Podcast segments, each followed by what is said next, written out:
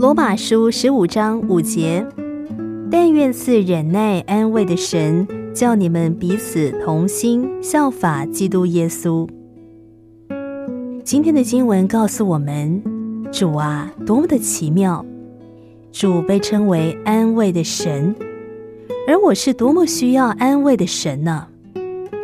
因此，我赶紧的来就近神，我为我的罪，为我的不幸，为我的失望，为我的苦难而忧伤。我求神安慰我。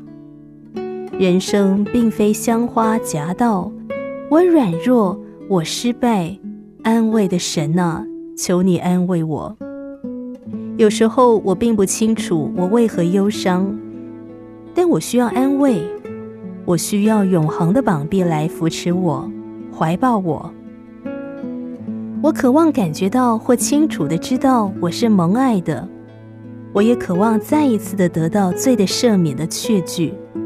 我就近神，我需要与神同住，从神那里得到温暖，得到力量。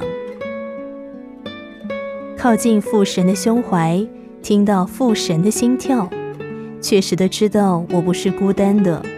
神，你没有忘记我这一个可怜的孩子，你仍然爱我，你永远不会，也绝对不会抛弃我。亲爱的安慰人的神，求你今天赐我安慰，好似你以往多次安慰我一样。让我在你的恩慈当中惊艳到你的赐福，你的安慰。罗马书十五章五节，但愿赐忍耐安慰的神，叫你们彼此同心，效法基督耶稣。